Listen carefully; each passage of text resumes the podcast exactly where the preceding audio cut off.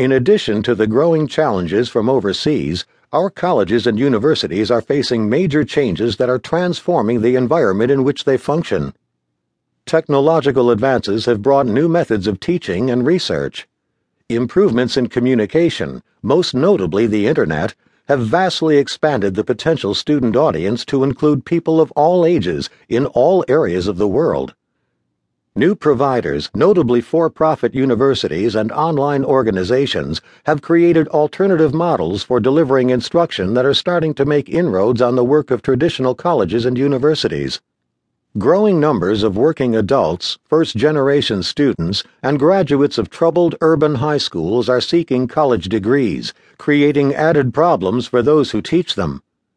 Meanwhile, young Americans attending college need a better education than ever before, now that many jobs they are accustomed to holding in fields such as accounting, computer programming, and corporate research can be outsourced overseas to college graduates willing to work for much lower salaries. The challenges facing American higher education give rise to several questions.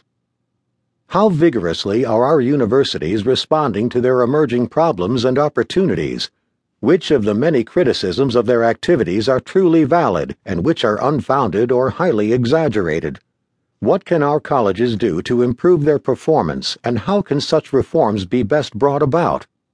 In addressing these questions, I will try to take a comprehensive view of American higher education and examine not merely undergraduate studies, but graduate and professional training too.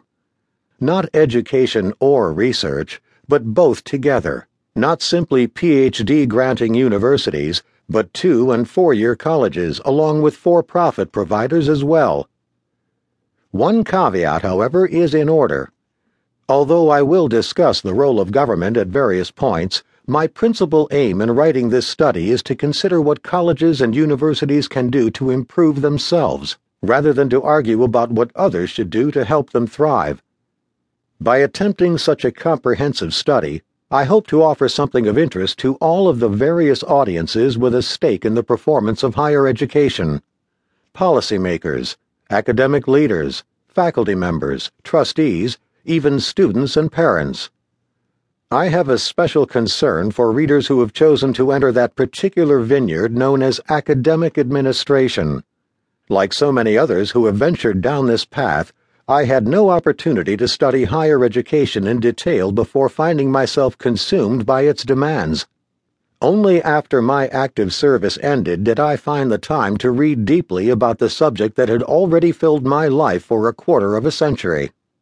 Having done so, I often look back with some chagrin, realizing how differently I might have acted had I understood then what I only came to appreciate much later. If I can offer something useful to those whose opportunity to serve still lies before them, this book will have been well worth writing.